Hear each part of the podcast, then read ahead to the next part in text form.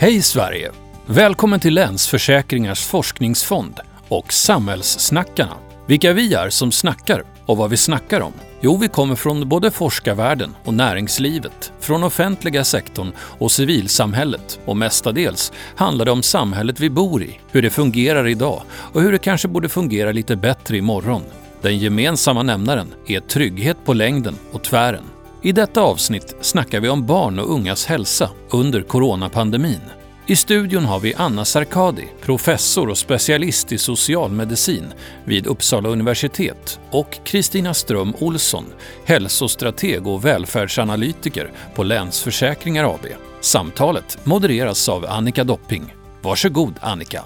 Varmt välkomna.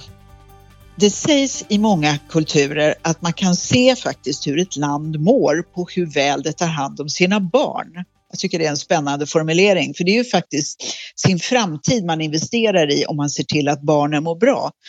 Och vårt lilla förskonade land där uppe i norr som brukar sjunga studentsånger om att en ljusnande framtid är vår.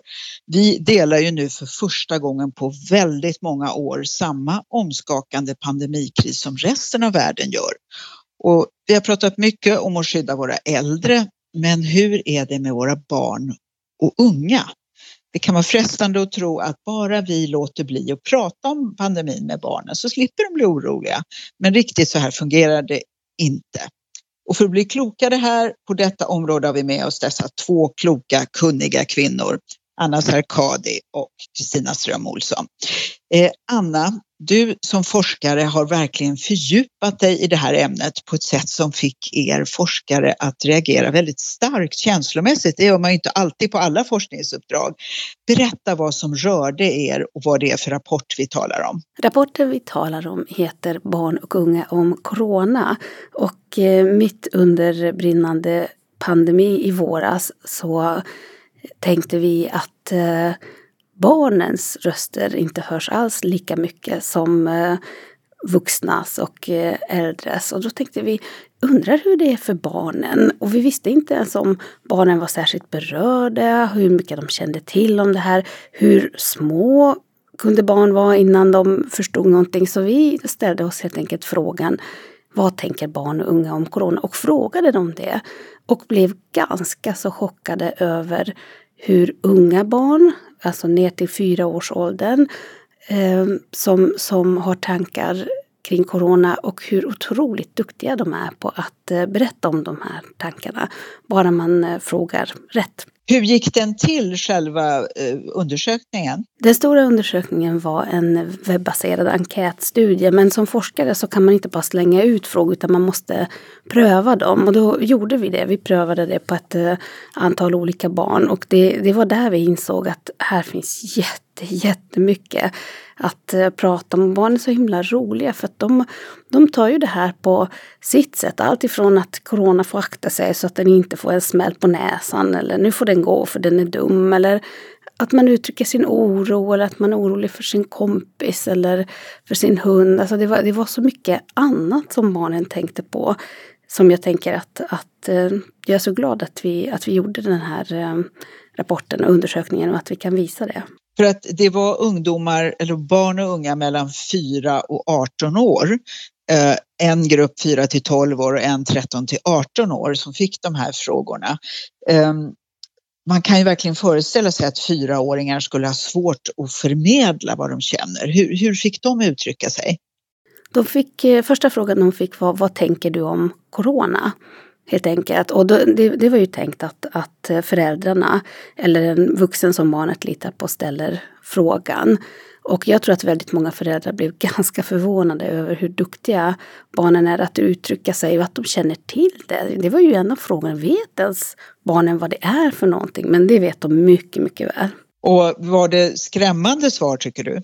Ja, det var väldigt tydligt att många barn känner väldigt mycket oro. Jag skulle inte säga att de var skrämmande men, men eh, att det här verkligen fanns på barnens agenda. Och, och, och det slog mig att de är också tvungna att förhålla sig till det här att kalas blir inställda, att man inte får kramas och pussas, att det är ett evigt tjatande om att tvätta händerna och hålla på med den där äckliga spriten. Och Ja, och sen de äldre barnen, eh, också ungdomarna, de som inte fick gå till gymnasiet. Aldrig kunde jag tro att jag skulle sakna skolan så här mycket. Och, um, ja, inte trodde jag att jag var så social, men det här är ju ändå väldigt långtråkigt att sitta själv på mitt rum och, och försöka gå i skola. Så att um, um, barn och unga blev ju verkligen påverkade och då tänker jag att det, det är viktigt att vi inte glömmer det en väldig chans för, för självkännedom på, eh, på många sätt. Vi ska komma tillbaks till den här spännande rapporten men först Kristina, eh, med vårt, vårt språk så kan vi säga att det här hamnar i kategorin social hållbarhet mm. och det har du studerat noga, särskilt just barn och ungas behov. Eh, vad, vad skulle du säga är alltid det viktigt, vare sig det är kris eller ej, för att unga ska kunna växa upp och bli ansvarsfulla, kloka medborgare? Ja, det vi har sett eh, vi, vi gjorde ju en eh, studie i samarbete med eh, den ideella organisationen Mind och Högskolan i Gävle för två år sedan. Mm. Och det var ju så att det har kommit väldigt mycket larmrapporter kring ungas psykiska ohälsa. Mm. Och då ville vi kika och nästan göra som en metastudie. Inte, ja, de studier vi kunde hitta i alla fall. Och det framträdde en mycket mer nyanserad bild. Eh, och det är utmaningar idag i samhället. Och om jag ska fatta mig kort, så det man kunde se då, det unga också eh, behövde, var ju färdigheter. De behöver färdigheter för att kunna rusta sig, få motståndskraft och hantera upp och nedgångar i livet. Mm. Men en annan också ett viktigt fynd var att eh, unga behöver vuxna, närvarande vuxna som lyssnar Vuxna behöver inte alltid komma med lösningar och svaren utan finnas där, visa att de är tillgängliga. Jag kommer att tänka på en sjukhuspräst i Uppsala som sa det en gång att vi har, apropå det här lite med curlingföräldrar, att vi har ibland känt att bara vi skyddar våra barn från motgångar så kommer de att klara sig. Och han sa det är inte alls så. Det smarta är om vi skyddar dem genom motgångar. Mm. Att vi visar just det som du pekar på Kristina, att, att man ska få verktyg och trygghet i. Oj, här händer något läskigt. Det kommer vi att klara av. Vad sa ungdomarna själva då? Eh, vad var det de, hur formulerade de vad de behövde?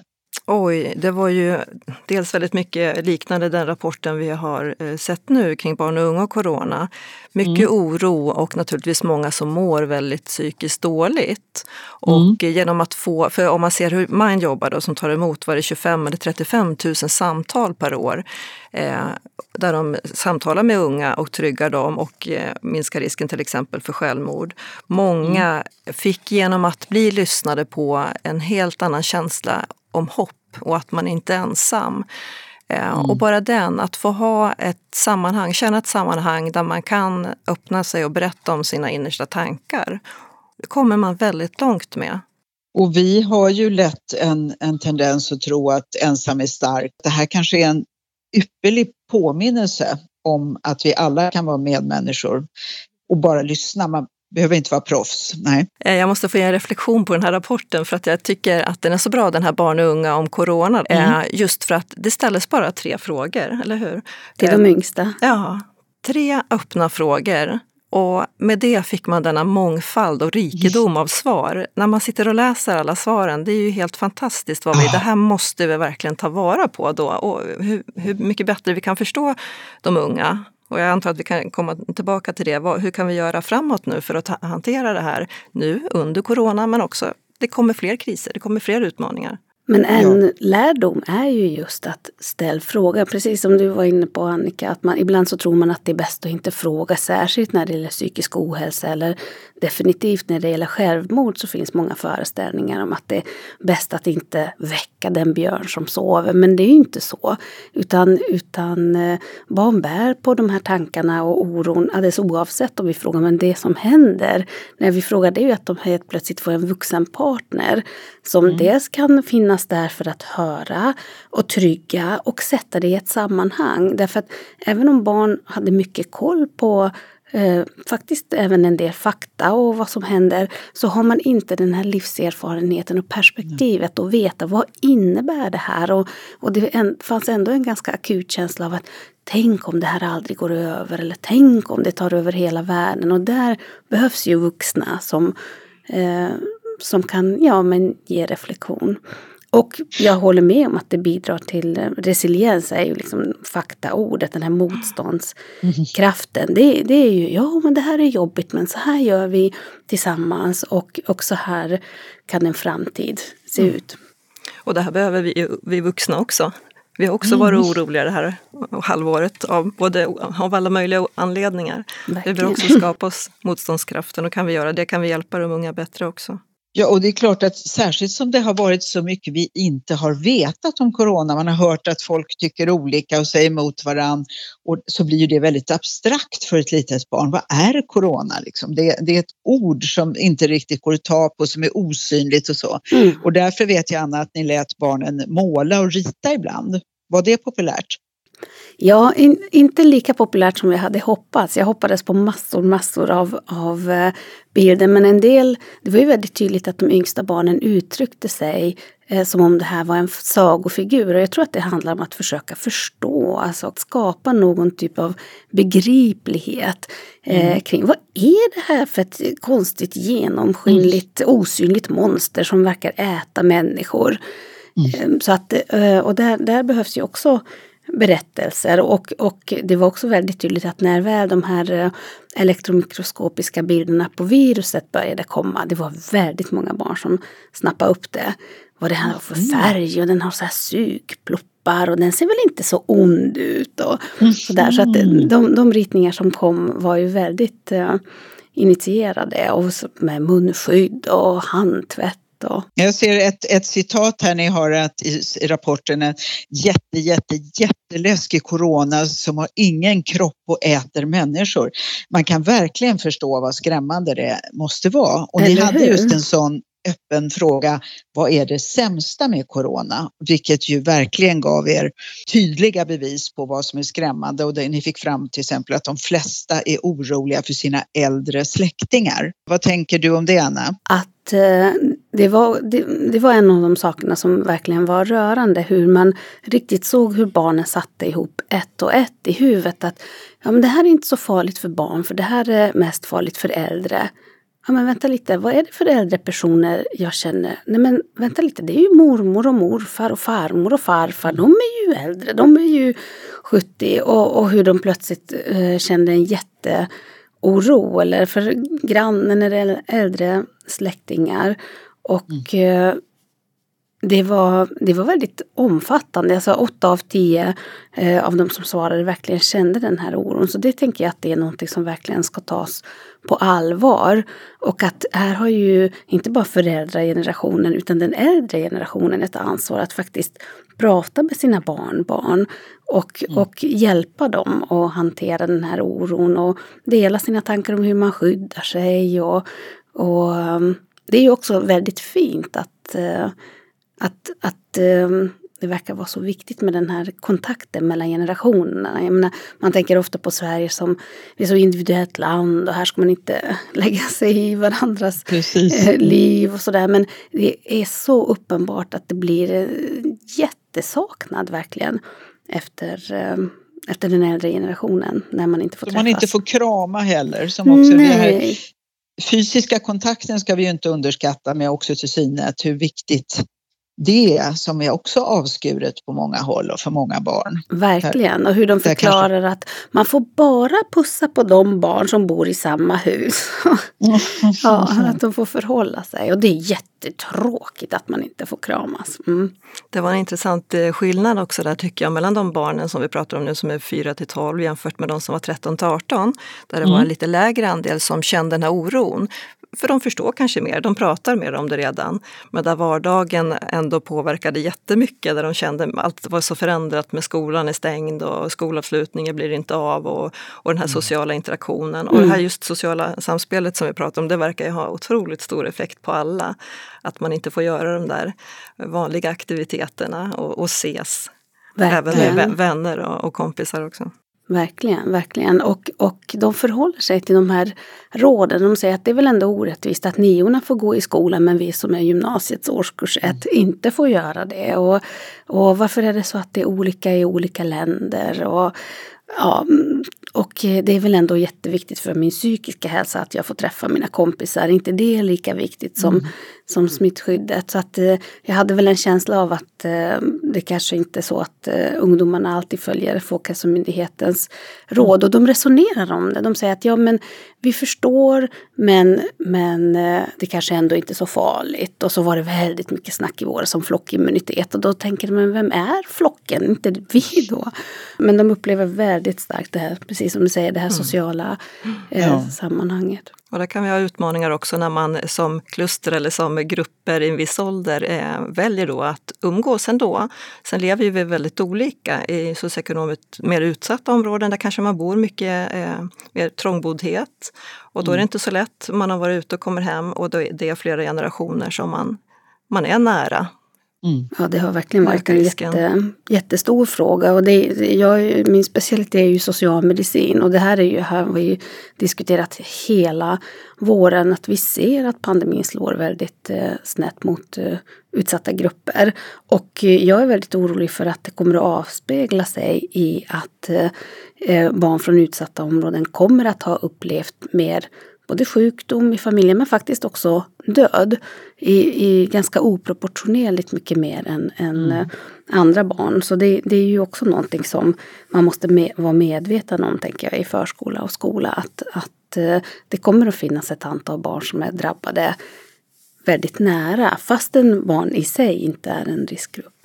Och det är ju också så att det har verkligen blivit en katalysator för de som, där skolan har varit en fristad, om man, även om man inte kommer från socioekonomiskt utsatta områden, men där hemmet är en oroshärd av kanske missbruk eller övergrepp eller så och det har varit skönt att komma hemifrån eller man har dålig självdisciplin och behöver strukturen medan det för andra har varit underbart att slippa resa långt och kunna vara hemma och lägga upp sina studier. Så det blir ju väldigt individuellt hur man eh, responderar på det här, eller hur? Verkligen, och det framkommer så tydligt i, i, i rapporten. Och ungdomarna är ganska duktiga på att resonera kring, alltså se både och, att å ena sidan och andra mm. sidan. Men sen så, alltså internationellt är ju Sverige verkligen unikt hur vi har valt att hantera att hålla skolor och förskolor öppna. Och jag är väldigt stolt att eh, chefen för vår folkhälsomyndighet tidigt, tidigt gick ut och sa att men skolor, det är, en viktig, det är jätteviktigt för folkhälsan. Det är en viktig fristad, precis som du säger, för barn. Det är viktigt för barns lärande och jag tror att det kommer att göra att vi slipper en del av de indirekta effekterna av, av eh, pandemin. Att vi har, har hållit fast vid att hålla skolorna öppna. Mm. Och eh, många barn sa det spontant också att det bästa med pandemin, ja men det är att jag får fortsätta gå i skolan.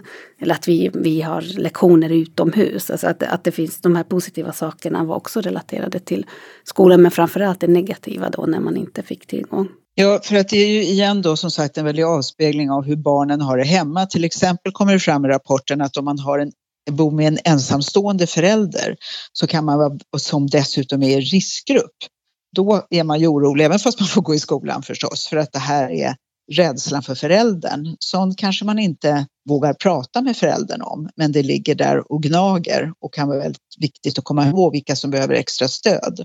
Det är helt riktigt. Det är helt riktigt. Och vi såg ju att, att uh, i takt med att larmrapporterna kom om att uh, sjukvårdspersonal uh, blev sjuka i covid så, så, så, såg vi det. För att datainsamlingen pågick kontinuerligt och det var så spännande att se hur precis det som pågick i media återspeglades mm. i, i barnens svar. Och då kom det ungefär i den vevan barn som hade lärare som föräldrar eller sjukvårdspersonal att de är väldigt oroliga. Och överlag att, att ha ensamstående förälder, oavsett om den är riskgrupp eller inte. Men tänk, kommer jag bli helt själv om min förälder dör i det här? Mm. För uppenbart är mm. att man kan dö i det här. Så det, det, är väldigt mycket sån existentiell oro förstås.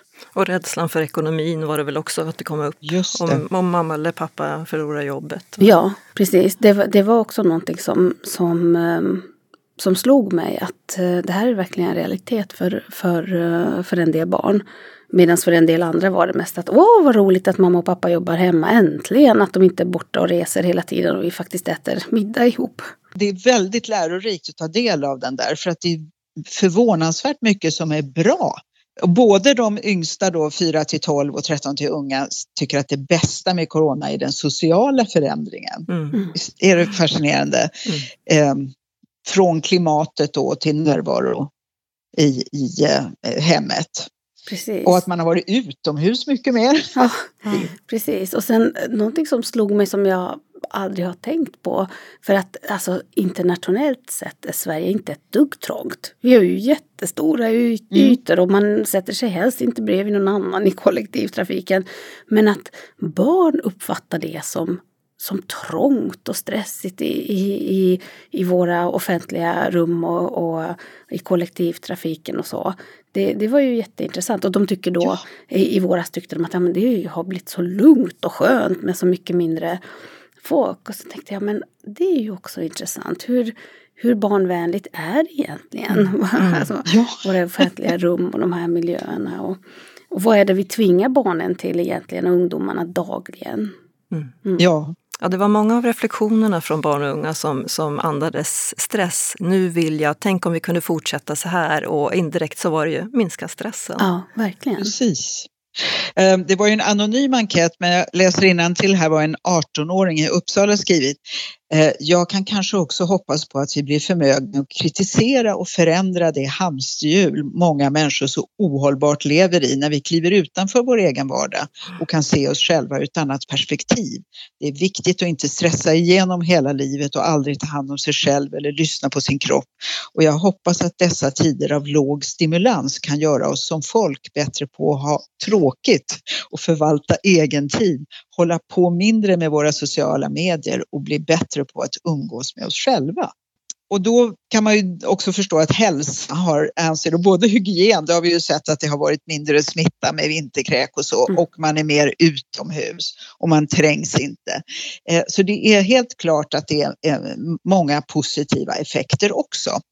Eh, men det här med att man, de mest sårbara blir extremt utsatta. Vad tänker ni om det? Ja, alltså, återigen, som socialmedicinare är det ingen nyhet utan vi, vi, det är tyvärr så i Sverige att vi har en ojämlikhet i hälsa som väldigt tätt hänger ihop med eh, utbildningsnivå och inkomstnivå. Det, det är så att eh, olika sjukdomar eh, slår olika hårt på olika grupper därför att hälsans bestämningsfaktorer som de kallas är ojämlikt fördelade och hälsans bestämningsfaktorer är precis vad man tror, det vill säga arbete, utbildning, bostad, bostadsområde. Eh, alla de här sakerna som, som eh, ger oss mer eller mindre eh, valfrihet och, och olika typer av resurser för att mm. kunna eh, vidmakthålla eh, hälsa eller minimera effekter av, av eh, ohälsa. Så att det är tyvärr ingen nyhet men, men eh, pandemin har ju verkligen, verkligen eh, visat med förstoringsglas hur, hur, hur det blir i ett samhälle och hur det direkt slår hårt, eh, en sån här akut sak.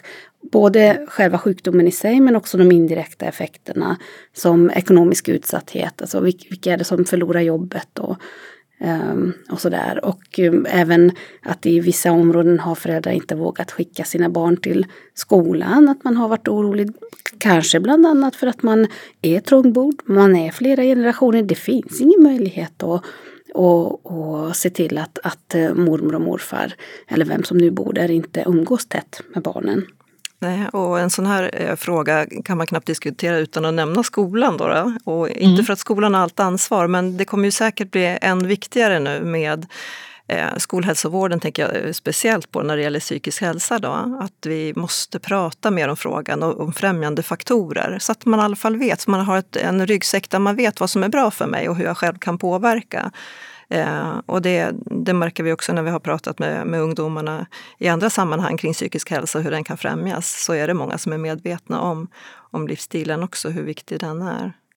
Och vad är det då Kristina som ni med försäkringsögonen kan se är främjande faktorer, exempel ja, på det? Ja men precis, det handlar ju mycket om att minska riskerna. Kan vi minska riskerna så, så är det också lättare att främja och när det gäller hälsan så så vet ju ungdomarna ofta också väl att de sover för lite. Skärmtid mm. kan vara jättebra. Det finns slösurf som kan eh, ta över handen men det finns också mycket bra med det. Men komma i säng eh, i tid på kvällen och se till att få i sig en, en varierad kost. Det är faktiskt mycket viktigare än vad, vad många tror. Eh, att vi rör på oss varje dag. Man säger att rekommendationen är 150 minuter per vecka, men man behöver upp och röra på sig. För vi är väldigt stillasittande och det märker man inte när man är ung, men det kommer att visa sig när man blir äldre. Eh, mm. nej, och sen den här sociala samvaron eh, och eh, för att motverka stress till exempel och få, få en bättre känsla av trygghet, tillit och glädje. Livskvalitet och glädje. Och det vi, jag menar, vi är ju duktiga i Sverige. Vi har många samhällsinsatser som har ett kompensatoriskt uppdrag. Men men eh, vi är inte alltid jätteduktiga på att ge mer till dem som behöver mer. Och, och, en sån här pandemi visar så tydligt att för vissa räcker jättebra med Folkhälsomyndighetens presskonferenser eller, eller det som kommer ut i tidningen eller som finns på EVA 77. Eh, så tar man till sig informationen. Men sen finns det de som behöver mer och på ett annat sätt. Och man kan inte anta att alla kommer att lita på myndigheter. Och bara för att man säger att det är bara att gå till skolan eller det är bara att tvätta händerna. Så, så kommer det att, att bli så. Det tror jag att många har fått upp ögonen för. Att vi behöver jobba med kulturtolkar, hälsoinformatörer och det finns ju skolor och förskolor som kan sina områden och även vårdcentraler för den delen. Det är den här lokala kännedomen. Vad har vi för befolkning här? Vad har de för föreställningar? Vad har de för behov? Vad, hur ser mina elever ut? Vilka är det som behöver lite mer? Det, jag, menar, jag har en dotter som gick i tvåan och som då fick distansundervisning. Och det var så mm. fantastiskt för henne när läraren hörde av sig. Och sa, hur mm. är det egentligen och funkar det här för dig? Går hon i grundskolan eller gymnasiet? Hon, hon går i gymnasiet, mm. eh, nu trean då, men i våras var det tvåan. Och jag tror att det är ganska många lärare som, som har gjort så, som, som jag menar, sträcker ut sig lite extra för sina elever. Och jag vet att praktiska gymnasier har haft jättesvårt att få hitta på, alltså folks kreativitet har verkligen fått flöda, men att vi inte får glömma bort att det räcker inte att ge alla samma sak. Eh, utan om, om, om, om det ska vara en jämlik skola eller jämlik vård, då måste vi vara beredda att ge mer till dem som behöver mer. Det där är lite kusligt att vi i vår ambition att vara jämlika ibland är lite rädda för att ge mer till vissa och tror att det är orättvist. Så ja. det, det, känns angeläget att revidera den myten eller illusionen. Men jag tänker också på det ni säger det här med att ha just en vuxen som lyssnar, vad det betyder. Det kanske är också en chans för oss att hinna tänka efter på det. Vad är det att faktiskt ställa den frågan, hur mår du? Eh, till en ungdom, även om man inte är lärare. Mm. Att det kan betyda allt att det är någon som bryr sig om hur jag mår utan att få betalt för det. Alla vi medmänniskor. Mm. Mm. Ja, exakt, som kan vara jättenyttigt. Och när man, när man hör hur barnen resonerar i, i den här rapporten, hur, de, hur det blir om de får bestämma framtiden som ni har skrivit Anna. Mm. Då är det ju just det här, mer tid med familjen inklusive den äldre generationen, en mer klimatvänlig livsstil, mindre skolstress, mer tid i naturen, både i skolan och fritiden, mindre trängsel som du sa i offentliga miljöer och mer sammanhållning i samhället. Det är otroligt vackert och visionärt. Mm. Eller hur, det verkar ju jättetrevligt. Finns det någon anledning att vi inte ska ha det så? Mm. Och med den lilla pekpinnen att vi vuxna ska tänka efter hur mycket vi jobbar och hur mycket vi pendlar Precis. och hur mycket vi låter våra barn pendla och eh, vara på aktiviteter.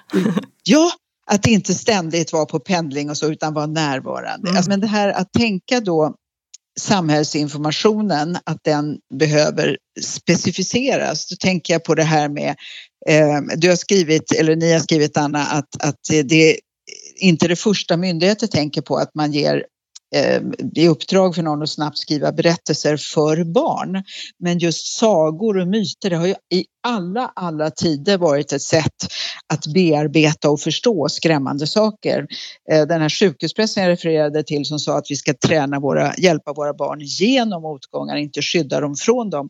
Jag kommer ihåg att han sa att ja, vad gör barnen nu? Jo, de är ute och leker begravning, för det hade de sett att han gör, för det är ett sätt att bearbeta och som vi kan tycka är otäckt. Men att sagor alltid har varit en, en, form att möta rädsla, höra det om och om igen när trollet kommer och så lära sig att man går igenom det. Vad tänker du Anna, även om det inte är det du är specialiserad på? Jo men absolut och jag är i och för sig inte specialiserad på det men vi håller på att skriva en eh, barnbok. Det är ju Maria mm. Isaksson mm. som, som, som är författare som skriver men jag har lurat in henne i det här projektet exakt med den motiveringen. Och Aha. där håller vi på att diskutera att tyvärr så måste vi ta koll på en karaktär i, i, i sagan därför att vi, man måste liksom möta det här och det är jättehäftigt för det utgår, hon har fått rapporten och sagan utgår helt och hållet från barns berättelse och hur de ser på, inklusive det här med att se löpsedlar och tycka att det är läskigt och, och hur det faktiskt inte finns vuxna som, som i alla fall i en bör, till en början pratar med barn om deras oro utan de får, de får försöka hantera det på sitt sätt och, och hur sen eh, någon blir sjuk och, och dör i det här och, och liksom hur man ska hantera det där på ett, på ett bra sätt. Eh, det finns ju faktiskt en, en bok, en informationsbok om corona som är jättetrevlig och som är till för barn som finns på Eva 77 men den är ju väldigt Alltså den är väldigt informativ och svarar på de här medicinska frågorna. Men än så länge så har jag inte sett en bok som, som också berör det här existentiella. Så det tänker jag att det är en, det är en viktig uppgift. Jag tänker definitivt att det är medskick till myndigheter men också försäkringsbolag och andra som möter familjer i kris. Eh, och, och om vi har samhällskris, att det gäller att från dag ett tänka på, på, på barnen också och mm. hur, hur, man kan informera dem. Så att ja, vi får väl se. Men Corona barnbok blir det. Mm, det är jättebra. Vi är nog lite rädda själva också för eh, att säga att mamma kan dö. Liksom. Mm. Det känns ju väldigt hjärtlöst att säga det. Mm. Eh, men att hjälpa barnen och rusta dem och tänka hur kan du agera? Och hur, att det händer bra saker. För det vet jag att att barnen också önskar sig få goda nyheter. För det händer ju faktiskt mycket positivt av att hela världen mobiliserar för att hitta lösningar nu också. Hur Precis. tänker ni om det? Att man ska liksom säkra att de får de goda nyheterna? Det var ju tydligt i er rapport när barnen och ungdomarna svarade att eh, de ville ha, det var väldigt viktigt, de, de trodde på medier och, och så som, när de läste nyheterna, kanske dock inte lika mycket sociala medierna, att de var tillförlitliga, men det var viktigt för dem med tillförlitlig och säker information och fakta. Men inte mm. för mycket heller, inte luddig. Och det här blir ju, det tycker jag är ett bra exempel med de här barnböckerna. Det blir väldigt konkret, men att man också vågar visa på risken. Och också oron hos unga nu när skolorna börjar och allt börjar öppna upp igen. Vad kommer att hända då? I samband med att man berättar om de riskerna så är det jätteviktigt att berätta konstruktivt om det mm. främjande. Mm. Vad kan vi nu göra? Vad kan jag? Vad kan jag som barn? Vad kan jag som vuxen göra för att hjälpa till att eh, minska riskerna? Så därför har vi mycket vi, vi, kan göra och vi vet ju redan mycket också hur vi kan minska risker med att hålla avstånd och tvätta händer noga och inte gå ut när man är inte är helt frisk och så vidare. Mm. Precis, men bara men... att ställa de här öppna frågorna, vad är det bästa som har varit med det här? Istället för bara ha fokus på ond och död, är ju ett sätt att öppna upp för barn och tänka, att reflektera runt det här. Eh, vad, vad, som faktiskt var, har varit värdefullt och roligt och spännande Absolut. och så. Det är ju enormt Verkligen. nyttigt när man ska planera för framtiden. Och det, är ju, jag menar, det var ju en del diskussioner om vi skulle ställa eh, den frågan och en del vuxna var så här, men det kan, så kan man väl inte fråga, det finns väl inget som är bra med det här. Och så, nej, men vänta mm. lite, och så kan vi låta barnen bestämma. Och så var det, vi har några barnpsykologer i gruppen som sa det att nej men det är ju Alltså det är så barn, särskilt yngre barn, närmar sig världen. Alltså för dem är det perfekt ingång det här med sämst och bäst. Det, det, det är liksom mycket så de ser och, världen och, och, och närma sig saker utifrån känslor. Så att det funkar jättebra. Och sen en del eh, barn sa bara att nej men det finns då rakt ingenting som är bra med det här dumma corona. Och nej men då vet vi det. Ja, vilken tur att ni stod på er att ställa de frågorna för det är verkligen en påminnelse för oss alla. Jag kan tänka mig att en del blir väldigt nyfikna på att få se eh, rapporten. Anna, var, var, kan man ta del av den? Ja, det finns ju faktiskt eh, på webbsidan barn och unga om corona.se och där kan man ju läsa lite mer om hur vi gjorde med studien och faktiskt se frågeformuläret eller frågorna. Och så, det får man gärna sno och eh, ställa till barn i sin närhet. De är väldigt välbeprövade vid det här laget. Och jag tror verkligen, jag gläds åt alla fina samtal som har ägt rum. Att man har satt sig i soffan där hemma och frågat sina barn och barnen bara så kom det en massa svar och så fick man ett samtal kring det här. Vad är läskigt? Vad är bra? Vad är dåligt? Där finns det. Och rapporten förstås. Det känns jätteviktigt att det här kommer ut bredare nu. Man kan ju sakna i debatten de här positiva eh, sakerna som har kommit ur corona. Att vi verkligen borde prata mycket mer om det. Och ja. ha ett, vi har nästan som ett nollläge nu. Låt oss se till att vi gör någonting gott av ja, det. Ja men verkligen. Jag, jag har funderat mycket på det här Build Back Better och just att, mm. att klimatfrågan är så oerhört högt på på barnens agenda. Det var ju också väldigt slående. Både de yngre barnen som direkt svarar att det här är bra för naturen och bra för klimatet. Och sen de äldre ungdomarna att det är ord och inga visor. De tycker inte att vi som äldre generation har skött oss speciellt bra eller verkar fatta just någonting om det här. Så det, det, är ju också stark eh, call for action. Alltså kom igen nu, gör någonting. Men bevisligen så kan man resa mindre, ha e-möten, alltså tänka sig för eh, på sätt som, som hjälper även klimatet. Så jag håller med att, att eh, ta vara på dem de krafterna och de idéerna. Ni skriver ju det att det här är Greta-generationen som verkligen har en, en konstant oro över klimatet. Väldigt många unga har det. Verkligen. Och att då få liksom upptäcka Sverige med sin vänner eller familj, bara det är ju liksom en, en oväntad skattkista ja. att titta att det finns så mycket att hitta här om vi själva är vettskrämda och, eh, så kommer vi inte att vara den där härliga vuxna personen som tar del av det här och finns som en, en trygg klippa och lyssnar. Utan då kommer vi att smitta barnen. Många barn känner ju ansvar för att trösta de vuxna. Så vad tycker ni är viktigt utifrån det? Mm. Eh, när det gäller att ta hand om sig själv så att man kan vara stöd.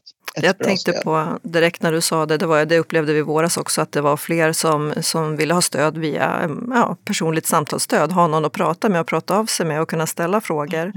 Och det är samma med barnen. Jag vet man har gjort precis en litteraturöversikt nu hos Folkhälsomyndigheten. Den är i och för sig mm. inte på sven, svensk basis, men man har tittat på eh, globalt länder som har haft mer nedstängning, om jag får uttrycka mig så, då, av, av samhällen. Och där har man ju verkligen eh, lagt stor vikt med det här med tillförlitlig och bra information men också eh, skyddande faktorer eftersom vi har sett att den psykiska hälsan har sjunkit och det välbefinnandet. Så vill man ha copingstrategier, framförallt då genom emotionellt stöd, det är så oerhört viktigt att även vuxna har någon att prata med för att känna sig tryggare. Det är mycket mindre stigmatiserat nu än det har varit, men kanske kan vi använda det här också och förstå att ju mer vi stärker oss själva, desto bättre kan vi ge andra. Att en ansvarsfull människa har någon att prata av sig med, eh, tar hand om sin fysiska och psykiska hälsa och bedövar sig inte bara eller flyr ifrån allting i jobb utan tar itu med, med spökena där inne. Mm. Ja, och samtidigt är det inte farligt för barn att se att föräldrar är oroliga eller vuxna är oroliga. Bara man äger eh, sin Bra oro. Att det, det, är klart att man inte eh, man, man, kan inte ha en oägd oro där man inte alls vet vad man ska göra med sig själv. Det, det gagnar inte barnet. Men däremot att säga att vet du, jag har också varit jätteorolig och så gjorde jag så här, då läste jag lite mer om det, jag frågade mm. den och den som kan mer om det, eller vet du, vi skulle kunna titta tillsammans, eller att, att men, men det är okej, okay. alltså det, det Um, barn är inte dumma, de fattar väl att, att, eh, att de vuxna också är oroliga. Och då kommer vi tillbaks till det här med motståndskraft. Alltså vad är det som ger motståndskraft? Jo, att någonting har varit jobbigt och så har jag tagit mig eh, igenom det här. Jag håller helt med. Vi funderade i våras på hur vi kunde göra för att hjälpa eh, vuxna att hjälpa unga. Och då bad vi en psykolog att ta fram en, en kort, kort film kring det här med tips och råd. Och då var det mm. dels det här att även om man är orolig, se till ta initiativet. Du behöver inte vänta tills barnet kommer och frågar utan du kan öppna upp för en, en öppen diskussion så. Eh, och börja med att bara lyssna och försöka filtrera. Men också ta hand om din egen oro. Och sen hålla samtalet levande också så att så att barnet känner att den alltid kan komma och prata. Mm. Precis. Ja, för det vore ju omänskligt om man alltid förväntas ha, ha kontroll över allt och visa att det är helt tillåtet och väldigt bra att man pratar om det för då liksom spricker en del av den här rädslan när man bearbetar det genom att bara formulera det. Förhoppningsvis så väcker det här eh, mersmak att man vill starta sådana här frågor och dialoger och, och samtal i, i, oavsett årskurs och till och med på förskolan då. Är det något slutönskemål som du har, Anna, till lyssnarna? Jag tänker bara att eh, vi som forskargrupp eh, har eh, vana att fråga barn om olika saker och det är helt fantastiskt.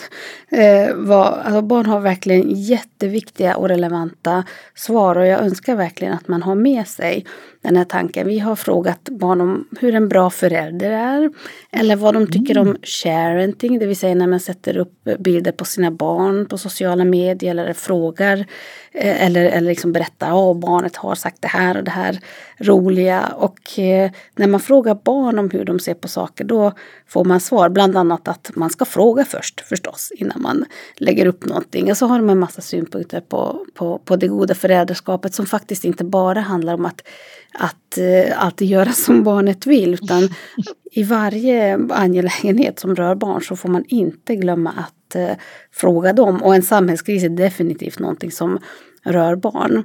Fråga barnen öppet med öppna frågor och så erhåller man en fantastisk massa intressanta svar. Underbart att få höra om guldgruvorna eh, i vår närhet. Och Kristina, vad vill du skicka med? Med de där fantastiska orden från Anna så känns det synd att, att gå djupare annat än att vad man kan göra för att få det här goda samtalet är att gå ut med familjen och få en eh, Shinrin Yuka, alltså ett skogsbad Ta mm. denna kväll eller i helgen, gå ut och låt naturen och ljuden och ljuset och luften få insupas i sinnet och få nya kreativa tankar och börja därifrån och prata nytt med varandra. Underbar avslutning!